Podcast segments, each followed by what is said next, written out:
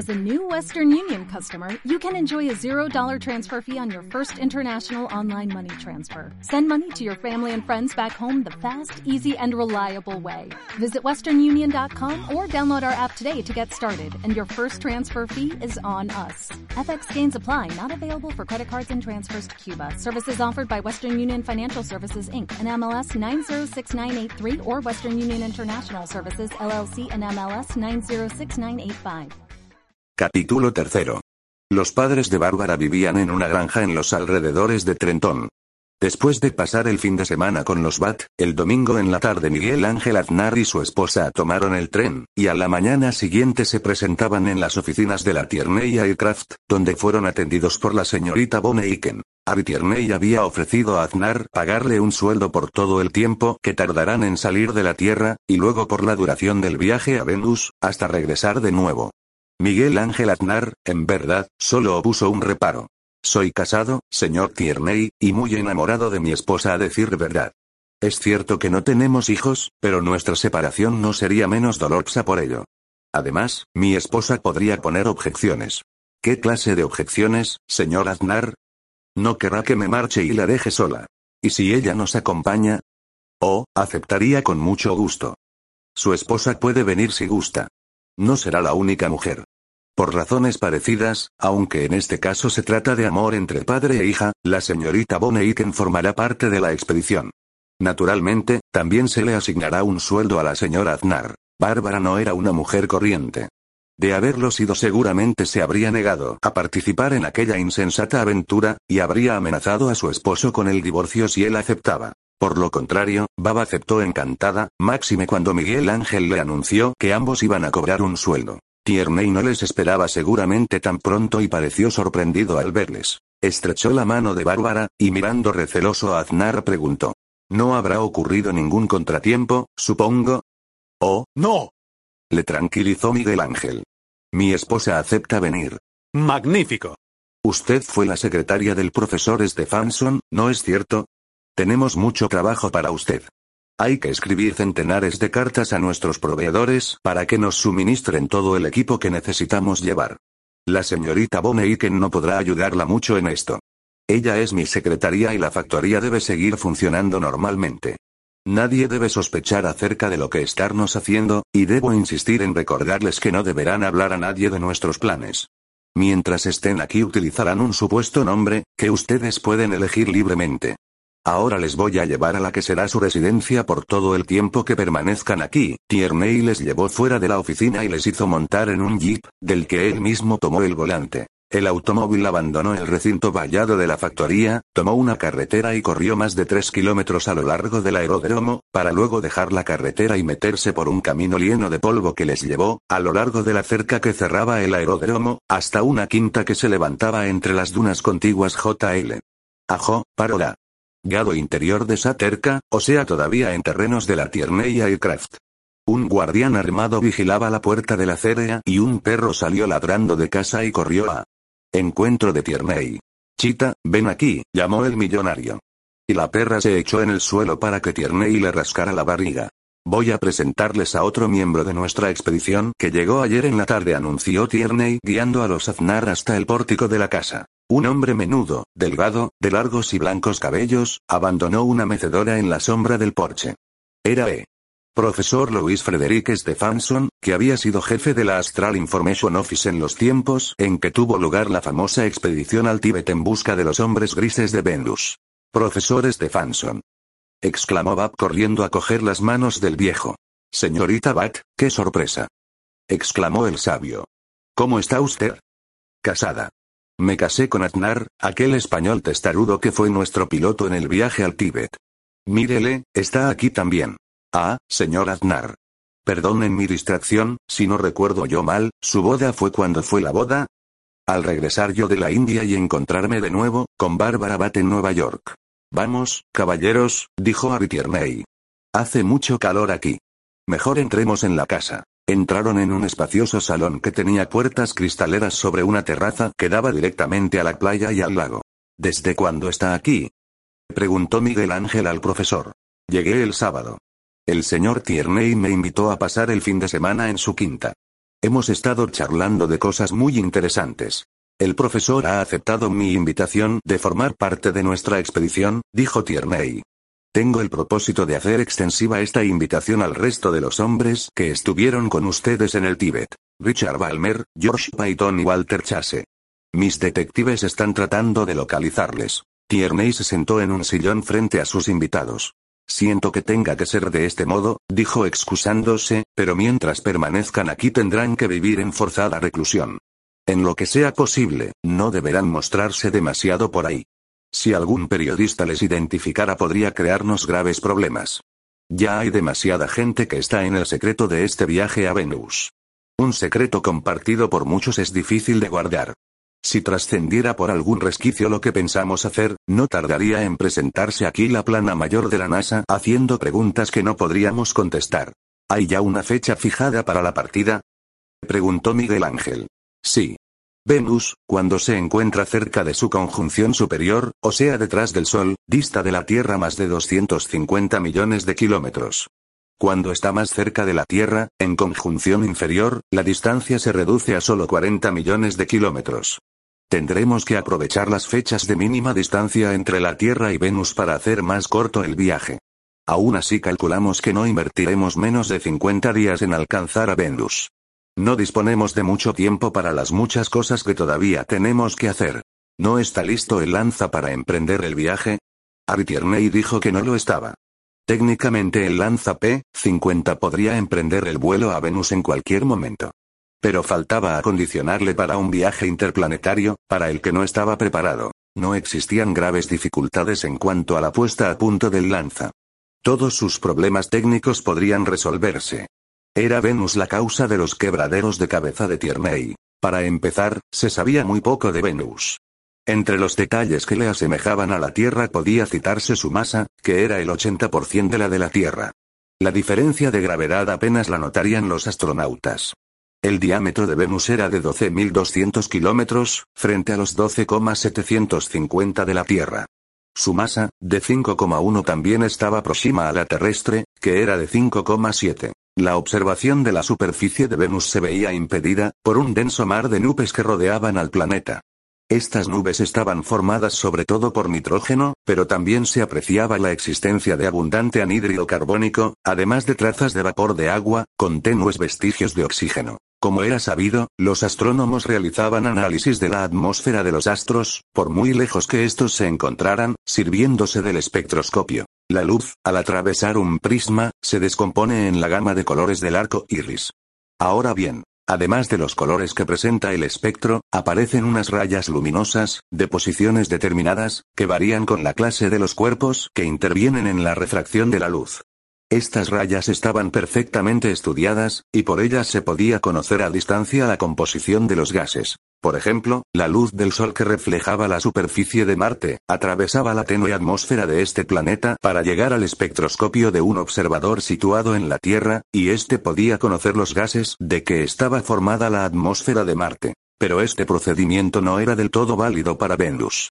Las excelentes características reflectoras de Venus, cuyo alveo era más de las tres cuartas partes de la nieve, 0,76, se debían a la existencia de una capa de alto cirrus a gran altura, semejantes a las que se forman en la Tierra a una altura menor. Ello quería decir que la luz que se recibía en los espectroscopios terrestres era la reflejada por las altas capas atmosféricas, precisamente donde era menor el contenido de oxígeno. Parece que hay allí abundancia de anhídrido carbónico, pero no sabemos si encontraremos bastante oxígeno para respirar, dijo Tierney. El profesor Stephenson contestó. La Tierra, en su evolución, ha pasado por períodos en los cuales la proporción de anhídrido carbónico era importante, y a pesar de ello prosperaron los animales y las plantas. Es más, los períodos glaciares de la era cuaternaria se explican por un notable aumento del anhídrido carbónico en nuestra atmósfera, y en esa época ya vivía el hombre. El anhídrido carbónico no es nocivo en sí. Simplemente, no sirve para respirar. En una atmósfera donde exista bastante oxígeno actúa como gas inerte. Este es nuestro problema, puntualizó Tierney. A falta de datos fidedignos, no podemos programar nuestro plan de acción sobre supuestos. Debemos prepararnos tomando como base las alternativas más desfavorables o puede ocurrir que lleguemos a Venus y nos quedemos inmovilizados. Tierney explicó que tenía en proyecto llevar a Venus un helicóptero y un automóvil jeep u otro vehículo automóvil. Pero los motores de gasolina del helicóptero y el automóvil necesitaban oxígeno para la combustión. En otras palabras, no funcionarían en una atmósfera enrarecida con insuficiente proporción de oxígeno. Podríamos tal vez construir otros motores que, acoplados al helicóptero y al automóvil, funcionaran utilizando el mismo combustible que los motores del Lanza. ¿Pero podrá moverse un helicóptero en la atmósfera de Venus? ¿Por qué no?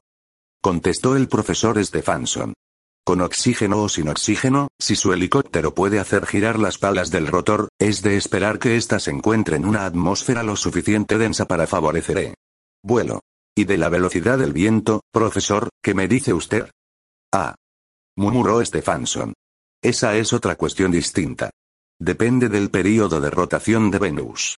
Los observadores no han logrado ponerse de acuerdo en esto, debido sobre todo a la dificultad de fijar un punto de referencia en la superficie del planeta. La mayoría de los astrónomos nos inclinamos por suponerle un tiempo de rotación sobre su eje de unas 23 horas aproximadamente. Otros opinan que Venus invierte en girar sobre su eje el mismo tiempo que tarda en dar una vuelta alrededor del Sol. En este último caso habría un hemisferio de Venus vuelto siempre hacia el Sol, en tanto que en el hemisferio opuesto reinaría la noche eterna. Esto originaría enormes diferencias de temperatura de un hemisferio a otro. El aire caliente de la zona tórrida tendería a llamar al aire frío del hemisferio opuesto, dando lugar a un continuo y violento huracán. Es decir, concluyó Harry Tierney, ningún helicóptero podría volar en mitad de este huracán. En este caso tendríamos que valemos solo de nuestro automóvil. Tierney se puso en pie para marcharse. Señor Tierney, dijo Miguel Ángel levantándose. Usted me ha ofrecido un sueldo, pero todavía no hemos hablado de cuál será mi cometido.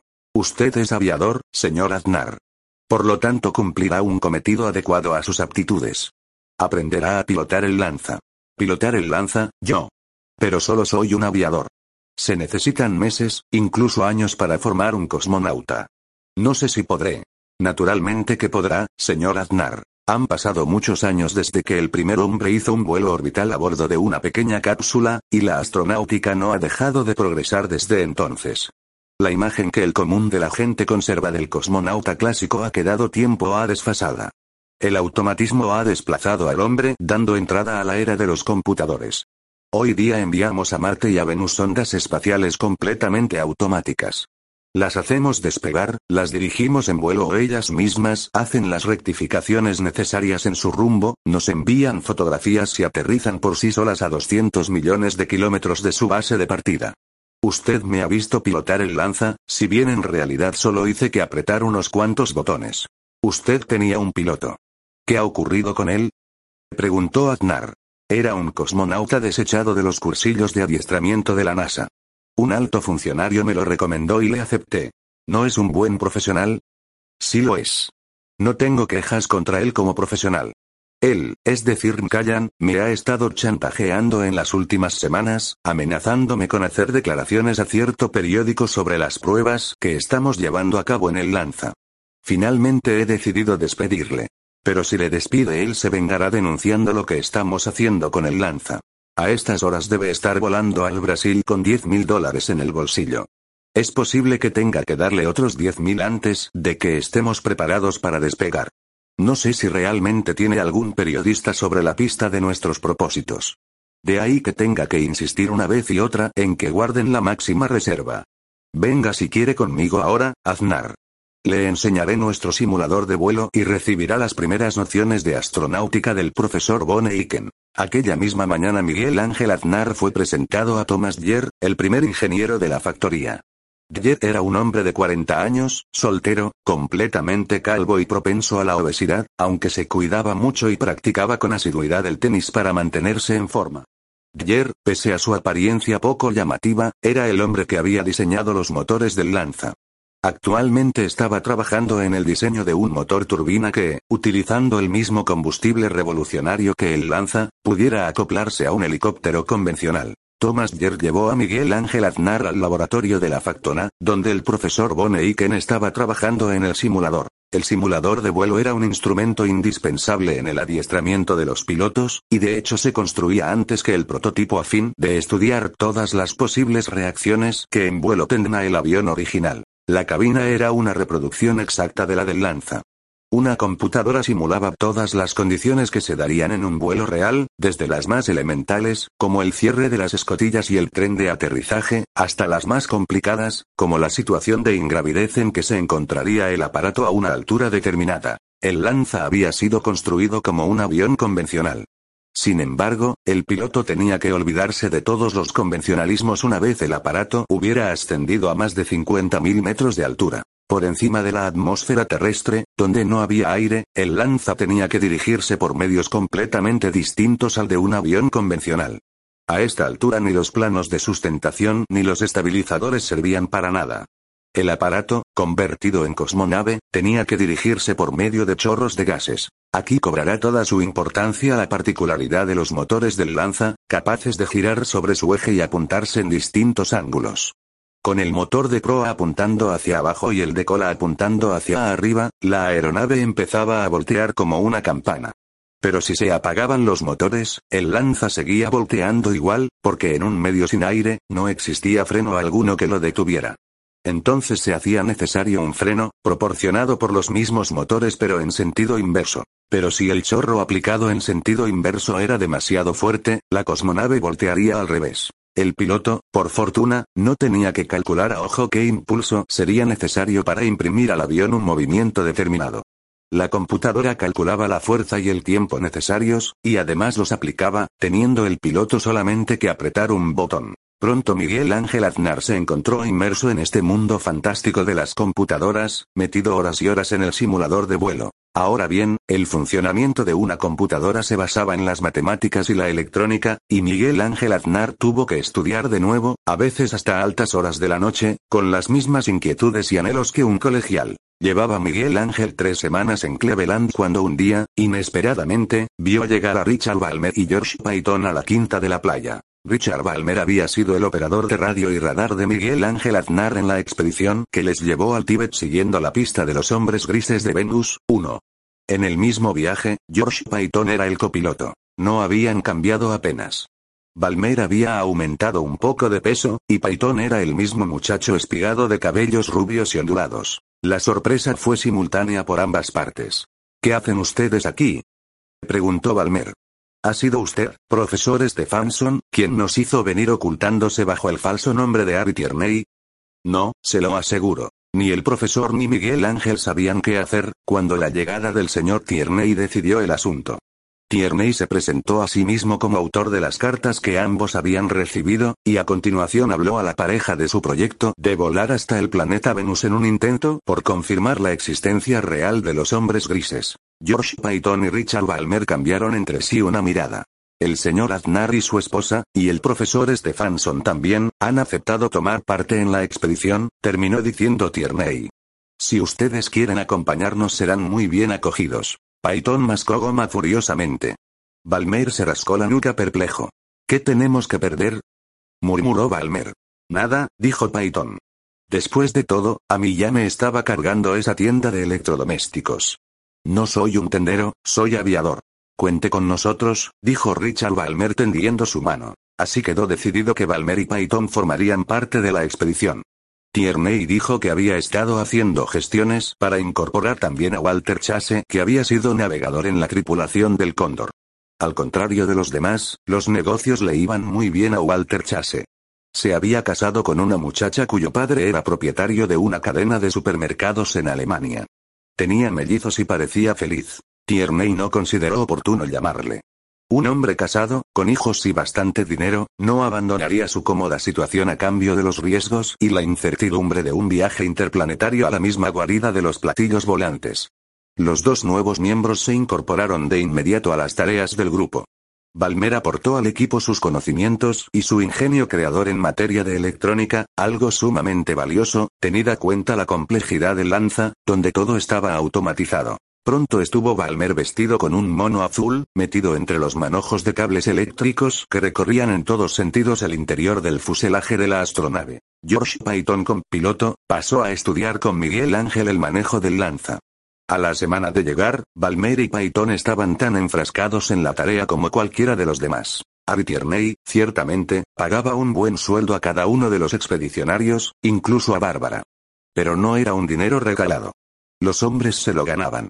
Y también las mujeres. Lo extraordinario del caso era la rara habilidad de Tierney para obtener de cada uno el máximo rendimiento, con arreglo a su capacidad, sin que a ninguno le pareciera excesivo el esfuerzo que se les exigía. Y pensar que no pude ascender de grado en las fuerzas aéreas por culpa de las malditas matemáticas. Exclamaba George Python. Los días transcurrían sin sentirse en este empeño común por tener todo listo en la fecha fijada. Richard Balmer y George Python vivían con el profesor Stephenson y los Aznar en la quinta de Tierney junto al lago N.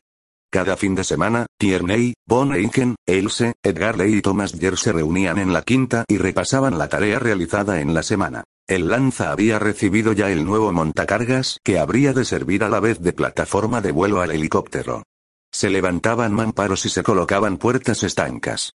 Thomas Jerry y el profesor Von Eichen habían resuelto las dificultades que se oponían al funcionamiento de un nuevo tipo de motor alimentado por el mismo combustible que utilizaban los motores del Lanza. Transcurrido cierto tiempo empezaron a llegar paquetes y cajas procedentes de distintos puntos del país, algunos de Alemania y Suiza. Llegó el helicóptero, el último modelo incorporado a la Navi, con motores de turbina, casco flotador, rotor retráctil y cola plegadiza, lo que permitía ser transportado en un espacio bastante reducido.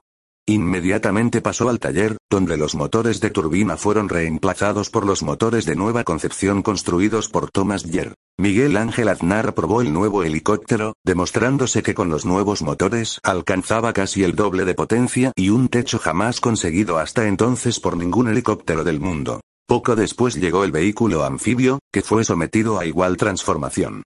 Tanto el helicóptero como el anfibio quedaron en condiciones de operar en una atmósfera sin oxígeno. El camión anfibio incluso podría hacerlo en un medio carente en absoluto de atmósfera. Las pruebas de estos dos vehículos fueron exhaustivas, retocándose una vez y otra hasta obtener de ellos un funcionamiento perfecto. Al aproximarle la fecha de partida se multiplicaba el trabajo. Algunos envíos fueron introducidos de noche y descargados con sigilo en el almacén número 6, donde nadie podía penetrar sin una tarjeta de identificación especial. Las armas tuvieron que ser llevadas a bordo del lanza sin desembalar, igual que las provisiones, que podían delatar por su gran cantidad la intención de un vuelo de varios meses de duración. Tierney temía que de un momento a otro fuera a descubrirse su plan, bien por una delación de Mcallan, bien por una indiscreción del personal de la factoría. A fin de que el personal operario de la factoría no tuviera acceso al área 3, los expedicionarios, por sí mismos, trabajaban de noche acarreando el material desde el almacén a la aeronave. El joven Bill y Williamson cooperaban en esta tarea con Miguel Ángel, Richard Balmer y George Payton. Cuando finalmente llegó la fecha señalada, todos estaban agotados y con los nervios en tensión. Harry Tierney dispuso que la salida se efectuara en la noche del domingo, aprovechando las horas en que la factoría estaría desierta y silenciosa. La reunión del sábado, la última que realizarían en la quinta, estuvo presidida por una gran excitación. Parecía mentira que, después de meses de preparación, quedarán todavía pendientes tantos pequeños detalles. Casi todo el material científico estaba todavía en la quinta, donde el profesor Stephenson lo había ordenado y clasificado. Tierney, Tomardier y la señorita Boneichen se quedaron a dormir en la quinta. El profesor Boneichen, Edgar Ley y Bill se encontraban ausentes. Habían ido en busca de los grandes camiones cisterna que durante la madrugada, con todo sigilo, traerían el combustible del lanza desde una planta química secreta situada a gran distancia. Las cisternas serían posteriormente lavadas con abundante agua hasta borrar todo indicio que pudiera conducir, mediante análisis de los restos, a una reconstrucción de la fórmula secreta de Boneiken. Los que tenían familiares ya se habían despedido de ellos. Miguel Ángel y su esposa escribieron sendas cartas a sus respectivos padres, remitiéndoles un cheque por el total del dinero que figuraba en sus cuentas de ahorro. Tierney había dejado un testamento que solo se abriría hasta transcurrido un año después de su desaparición. Tras un sueño intranquilo, todos estaban desayunando a las seis de la mañana. Odge Williams, que no iba a tomar parte en el viaje, llegó conduciendo un jeep. Los efectos personales de cada uno y el material científico fueron transportados al hangar. El gigantesco lanza fue sacado del hangar por el tractor y quedó listo en la pista de despegue. Poco después llegaban los camiones cisterna con toneladas de combustible para los tanques de la cosmonave. También se llenaron los tanques del camión anfibio y del helicóptero, y un pequeño resto se almacenó en bidones. Toda la carga fue debidamente asegurada. El trasiego de combustible se realizó sin contratiempos y los camiones fueron llevados a otro apartado lugar del aeródromo, donde Williams, Losley, Payton y Balmer los sometieron a concienzudo lavado. A la puesta del sol estaban preparados para la marcha.